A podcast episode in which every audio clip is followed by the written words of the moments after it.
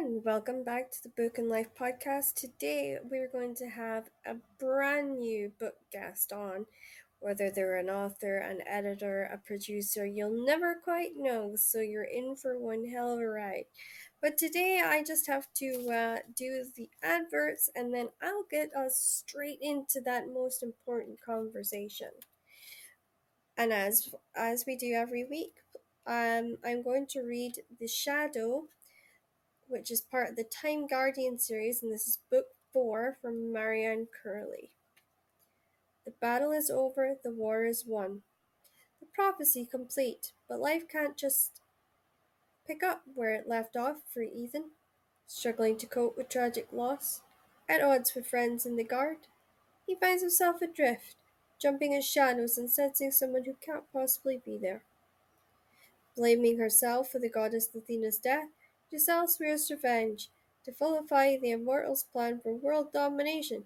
But Giselle hadn't planned on love, and that leaves her with an unbearable choice. Should she follow her heart or the strings of a goddess short on praise but high on expectation, who continues to pull her from the grave? As the guard and the order battle through the past and into an impossible future, darkness lurks round every corner. Fight for the world's survival rests with just one. Is it friend or foe who stands in the shadow? And just a reminder that The Price of Freedom by Rosemary Aitken, sorry, Rosemary Rowan, um, is being donated to the Ukraine cri- refugee crisis. And here's the blurb for her book. It's uh, one of her Roman British crime series, which was written under her maiden name.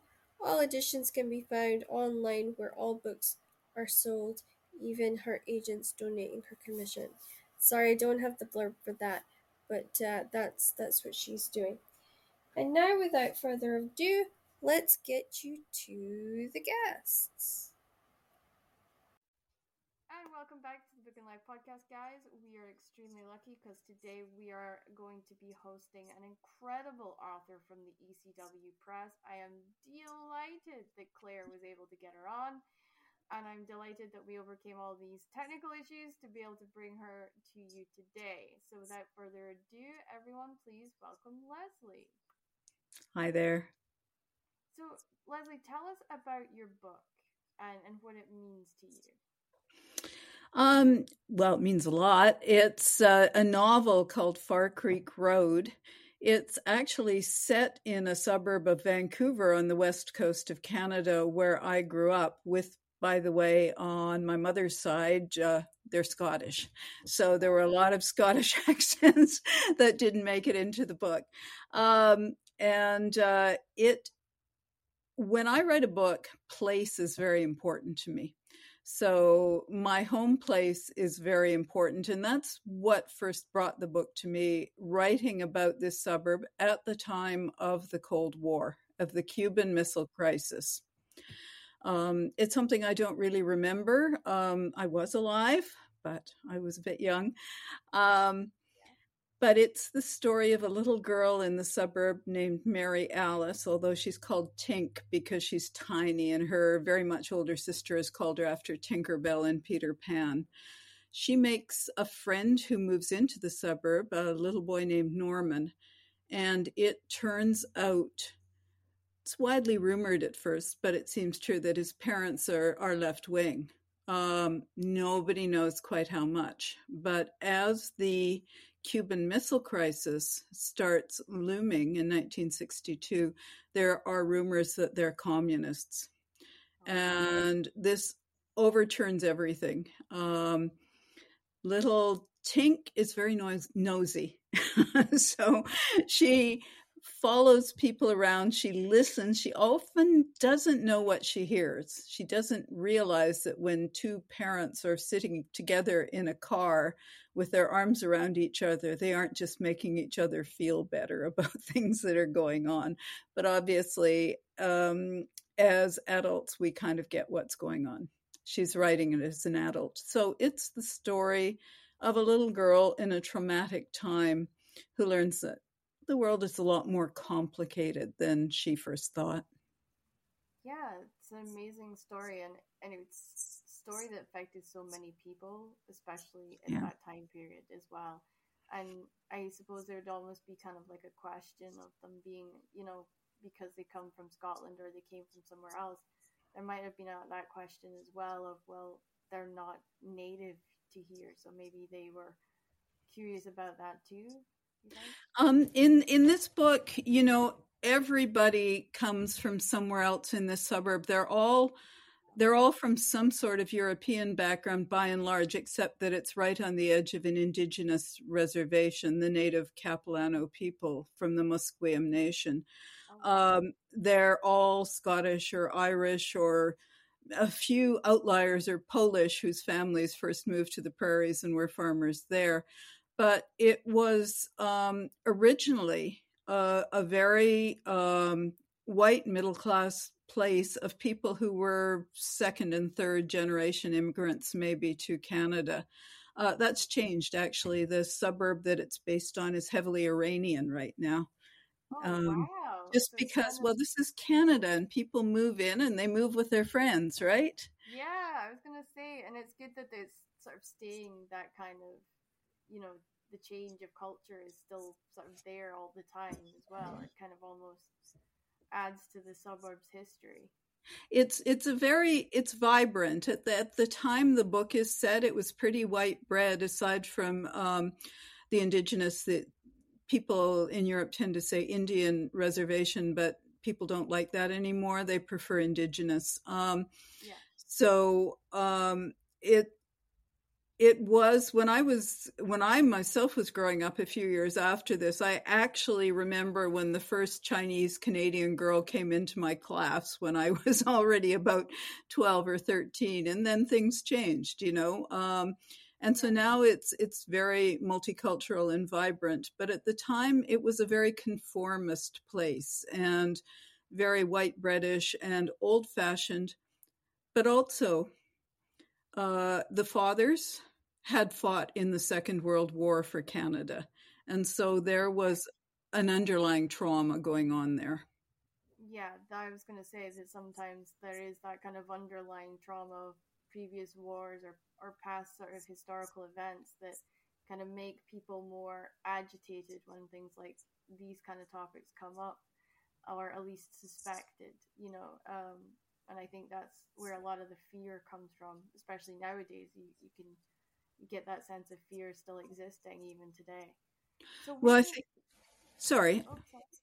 I was going to say at the time, at the time, um, what a lot of these people, the the men who had fought in the Canadian Army, and the women whose brothers, fathers, boyfriends had been overseas at risk of death every single day, uh, they figured they had earned their security.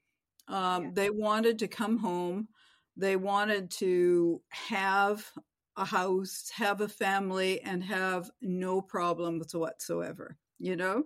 Um, but of course, where is there a life where you don't have any problems whatsoever? There is no such thing. no such thing. So, what was your your moment that you kind of clicked that this was a story that you had to write? Um, you know, I I write somewhat differently from a lot of people, a lot of my friends. I mean, it's all fun to talk about. For me, when I start to have a glimmer of an idea, it can be years before I actually write the book. I I can just write it down, you know, like many writers. I I have a journal I write in constantly. I can say, "Oh, I have this idea of of this thing." and maybe I'll look at it a year later and think, well, that was awful, you know, and and that and so I never do anything with it. But at a certain point, an idea starts to feel as if it may turn into something, and I tend to open a notebook and start scrawling in it. Um, and one of the things that helps me, two of the things that helps me, one is when a, a title pops into my head. Um, and when the title Far Creek Road popped into my head, I knew I had the book. And what often happens in those notebooks is once I get the opening line, which in this case was is, I wish I had some of that furniture my father made for our house on Far Creek Road. Um, somehow that's a voice, isn't it?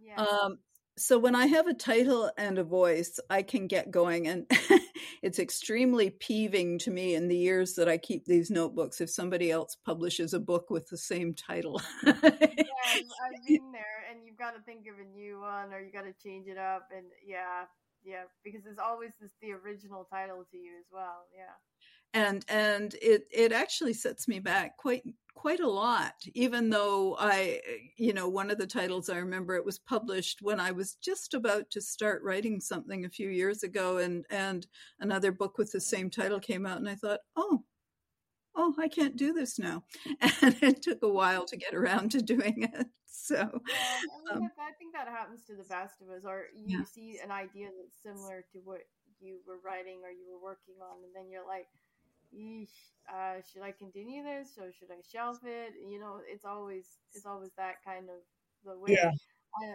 an actually funny story on, on that is I wrote a book and I had no idea there was an idea similar to mine. Oh, and painful.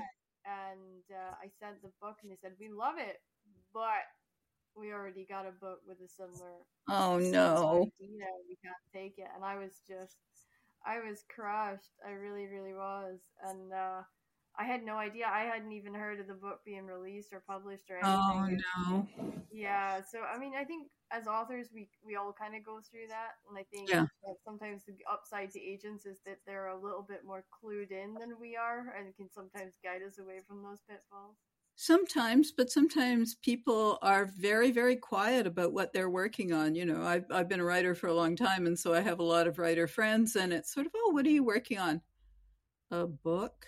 and there's there's not a lot of sharing going on there so i actually you know I, I have a website where i've been writing book reviews lately because there's so much of a decline certainly in canada um, of book reviewing so it's something I've started doing more of. And one of the things I'm going to do soon is that a friend of mine, a writer, published a novel about 20 years ago called Semi Detached. And lo and behold, um, one was published last fall called Semi Detached by another friend of mine who, and these were two different friend groups, right? They didn't know one another. They, and in fact, the publishers and agents didn't care if another book had come out 20 years before with the same title. It was one of my other friend's first books. So I'm actually going to write a review of two books with the same title, both of which are set in Toronto, and see what happens to two books about the same place and with, you know, something in common after a 20 year gap. I think that should be fun. That should definitely be fun. And it's funny you say that about reviewing because I've noticed, especially in the sort of the UK, that's also happening. Like, is it? There's such a decline in reviews. Oh. I mean, a lot of what you see now is like booktubers who are people that record their book reviews and post them on Twitter or post them on YouTube or mm. TikTok and things like that. Um, but I I miss Goodreads. I miss going on Goodreads and seeing what's been the most reviewed or what's the most talked about or you know or having a group of fans come and tell me you gotta read this or or this. Um yeah. you know that that's the upside. And i think goodreads was a really good way of, of, of doing that and promoting and and not just for your own stuff but sharing really good material with, with other people that you think will, will appreciate it and enjoy it and get something out of it. Yeah, it's a changing landscape. I have a, a, a friend who is a longtime publicist. She's uh, she's very, very savvy. She's worked for the big houses, you know, Penguin Random House and Harper's, various places. And she says a lot of people she knows are edging out of book publicity at the moment because it's such chaos and they don't know how to promote books. And thank you for inviting me on your podcast, by the way. But um, she says she's going to stick around just because it's so weird. She wants to see what happens because eventually, presumably, things will settle down somehow. But I don't know how. And she, who's much more experienced than I am, she doesn't know how. Yeah, it's a weird I mean, time. I think, I think what we're going to see is sort of book promotions sort of taking more into a social media aspect. Yeah. Um, because you're starting to see a, a wave of book podcasts arriving. Yes. And it's not just about promoting audiobooks or having little episodic podcasts that come from a book. It's actually more about talking about books and talking about fun of having books and, and Yes. having these discussions and things like that. Um, and it's actually a segment that I'm hoping to start in the new sort of the summer is having friends on to talk about books that they've read. You know, Yes. just Good everyday idea. people with everyday jobs who have maybe read a book and they want to discuss it and we you know maybe I've read it too and we we talk about it and we do that kind of thing. And I think that might be a step forward in the promotion of books and in the publicity side of things. But I also Well, think it needs to tie into the stores as well.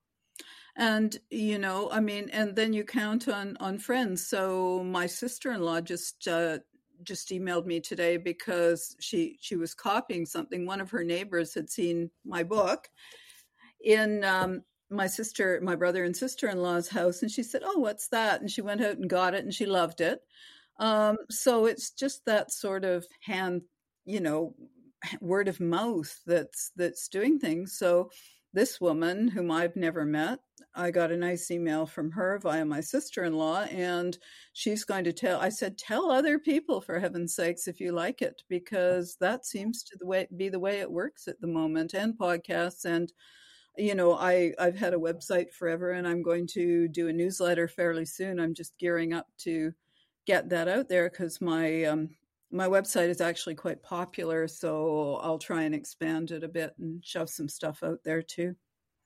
Yeah, and I, I mean that's the things that I've kind of learned. Um, I've been doing this probably ten years, well, fourteen years, Yeah. and I've seen it change. Like one time we would all be using Twitter, next time we were all you know having Facebook review groups, and we were in book clubs, and we were doing blog, you know, uh, blog hops and Yeah. all this other stuff. And that you know people don't read blogs anymore. They want Yeah. to see things on instagram. They want to see things on tiktok because it's instant gratification. And that's and sadly where we are nowadays. People tend to get distracted by their phones more than they're picking up a book or you know reading a magazine in the doctor's office. It's it's a completely different change to how things are being done and, And it, it is. And it's interesting because a friend of mine teaches in a, a master's program, and they were just doing the units with um, basically on uh, how to market the, the manuscripts that the students have been producing. And so they had in a, on you know social media on zoom and everything a lot of uh, guests from the publishing industry who were saying the one thing that they see lately um, that's making it difficult as well is that how quickly things do the cycle is very very fast now how things surface and then fall away. So BookTok is the current big thing but they're already seeing numbers dropping off there. So everything cycles through much more quickly. I mean it, it's to do a lot with with um, you know our attention spans because as you say we're we're on the phone in the doctor's office instead of reading the old copy of National Geographic. I don't know if that's the case there.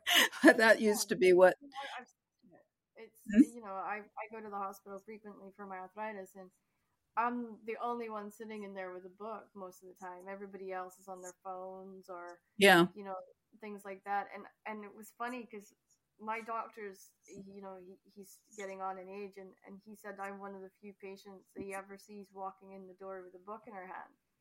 You know, or yeah. or something along those lines and and he's always curious to see what i'm reading he doesn't like anything i read but he's always curious just to see what it is and i i think that's that's really telling of of where we've come to that you know even he expects all his patients to come in with the phone super glued to their hand and and be googling their symptoms and stuff like that and and you know it's that we're at that point where you know we're going through the phase of technology and and i'm sure that it'll wrap round again and, and books will will come back up and be something that everybody talks about, especially with the rise of of audiobooks and things like that that people can listen to in the car because I've noticed a lot of people don't listen to radio anymore. That that's a thing now too. So um, yeah, and I think embracing things like using TikTok and learning how to maybe post snippets of books and things like that of your books or of books you're reading to people out there is another good way of, of just keeping sort of the, the book kind of thing in front of everybody and, and getting that, that momentum. It's interesting. I was just, you know, Toronto has a subway system. I live, I'm from Vancouver on the west coast of Canada, but I live in Toronto. Uh, we have a subway system, and I was just there the other day making a longish trip. And the first thing I saw was a young woman, early 20s, reading. Uh, standing waiting for the the car, reading a book called from the the 50s or 40s called How to Win Friends and Influence People, Norman Vincent Peale, which is just out apparently in a reissue. And speaking of National Geographic, I got on the subway and there was a young man, like young guy, looked studenty looking, uh, reading a National Geographic, and I thought, oh, this is very odd because those are books that would have been things that would have been old when I was a kid, yeah. but they're they're surfacing and I, you know I lo- I always look around the subway and buses and streetcars here and see what people are reading and it's kind of interesting because a lot of them aren't current but because um, you know you can pick up older books in libraries and I think part of it is economic people can't afford as many books as they used to yeah um, I would agree because books have become so expensive as they well. have I've been having a very odd thing happen. My previous book is sort of a mashup sci fi historical novel romance sort of thing called Time Squared with time travel in it.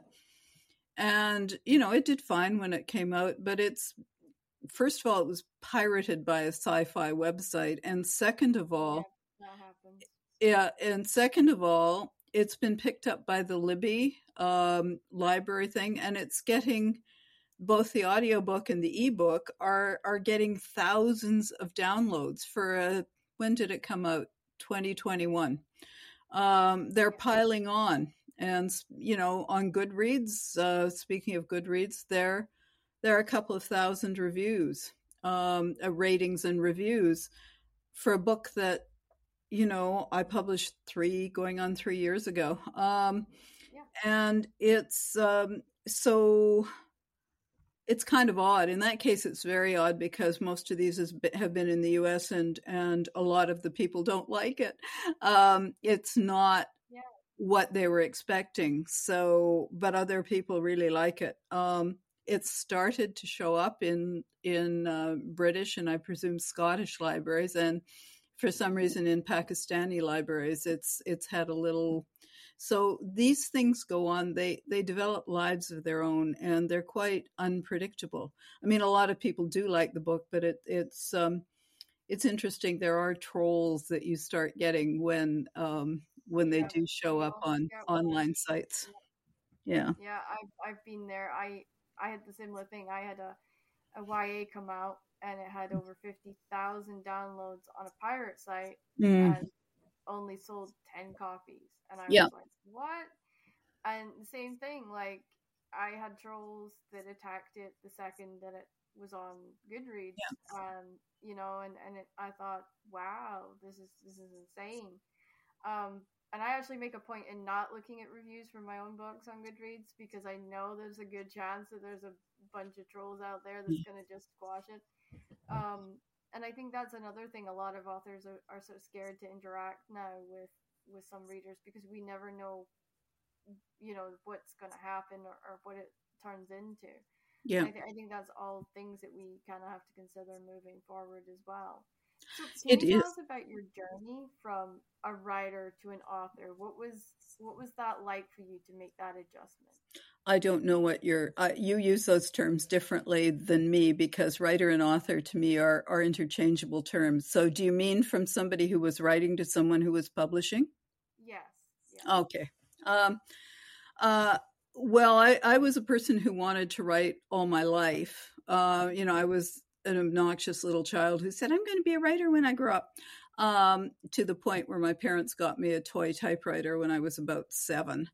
Um, so the I'd always written. I started my first truly dreadful novel when I was 17 and in university, and um, finished it when I was 22. And not surprisingly, it was widely rejected. Um, it, it, all the characters had deeply symbolic names. so what happened though was that a very very wonderful editor here in in Canada called me into her office and said, "Look, I think you have you have some t- you have some talent here, but it's very undisciplined. You know, I had been in a creative writing program at the University of British Columbia, but I dropped out. I really hadn't liked it. I hadn't hadn't liked reading such bad writing, you know, my my own bad writing primarily. But um, so she said, what you've got to do is you've got to learn how to write a short story, uh, learn the discipline uh, you would have been taught that in school, but read short stories. And of course, in Canada, we have a brilliant short story writer in Alice Munro. She said, and Margaret Atwood as well, read every word they've written, read other writers, um, and then just write. And that is probably what tipped me from being a wannabe into getting published because although I can't say the first stories I wrote were publishable, I did start writing writing short stories that got published in small and then bigger magazines and then i had a uh, you know a short story book out and and then i got my first novel and on from there. So um yeah so it it i the editor's name i must credit was named anna porter. She worked at um a publishing house called uh, mcclelland and stewart she's now herself um a writer. She writes mysteries. So she's oh, had a very interesting career. Yeah, she's she's quite wonderful actually. You you always find that that sometimes the editor becomes the writer and the writer becomes the editor. It's kind of like a very weird dance that we all do and and I think that's incredible. So what can your readers be looking forward to kind of in the, the coming year? Is there anything exciting that they can be excited about coming out? Coming out, not yet. I am working on another novel um, set here in Toronto about um, a young woman, I guess I can say this much, who grows obsessed with Chekhov. And um, so I'm actually, I've just been doing some fun things and going because we've just talked about Canada being a very multicultural country, going to the Russian parts of uh, Toronto, which is very fraught at the moment because there is a war going on, and that's part of it, of course. There are also Ukrainian parts of Toronto. um, the hotbeds. Yep, we've got the same thing in Glasgow. You have, right? Yeah. Yeah. So um, it's it's kind of interesting to just just go out there. I have a friend, a very good friend of mine, who worked in film for quite a few years. She's actually a yoga teacher now, but when she worked in film, she was a production designer, which meant she knows all the nooks and crannies of this city because she would be looking for specific locations where they could shoot a movie and and so she can just i'm saying uh, alicia i want to find this and she said okay well we'll go here and have lunch there and do this and walk there and go to this incredibly bizarre spa over there and uh, so we do a lot of fun things. Yeah it sounds amazing. Yeah. So you you made it through the book and life podcast. Thank you. um, it is it's literally that is the upside to this podcast is it is this short chat between two writers or two authors and we just talk books and we talk about writing and we talk about the journeys and the different things that people can try to to have that dream that we all dreamed of and and walking into the store and seeing our names on the shelf and and knowing that people are getting love and inspiration from our from our work. So i cannot thank you enough for coming on today and I really hope that I get to have you back when your next one comes out, and we can talk a little bit more about that and and how you how your explorations went, and if you found anywhere that was super cool that you want to share with us. Oh yeah, I've already gone to a couple. I won't tell you now, but yes, um, a couple. My friend is just a resource of all sorts of very, very strange places. I can tell you that much. Well, it will be an honor to have you back. Thank you again for coming on the show. Guys, let's be safe and uh, please remember give each other time, give each other space, and give each other, most importantly, love, especially in this day and age. And I will see you guys all again next Monday.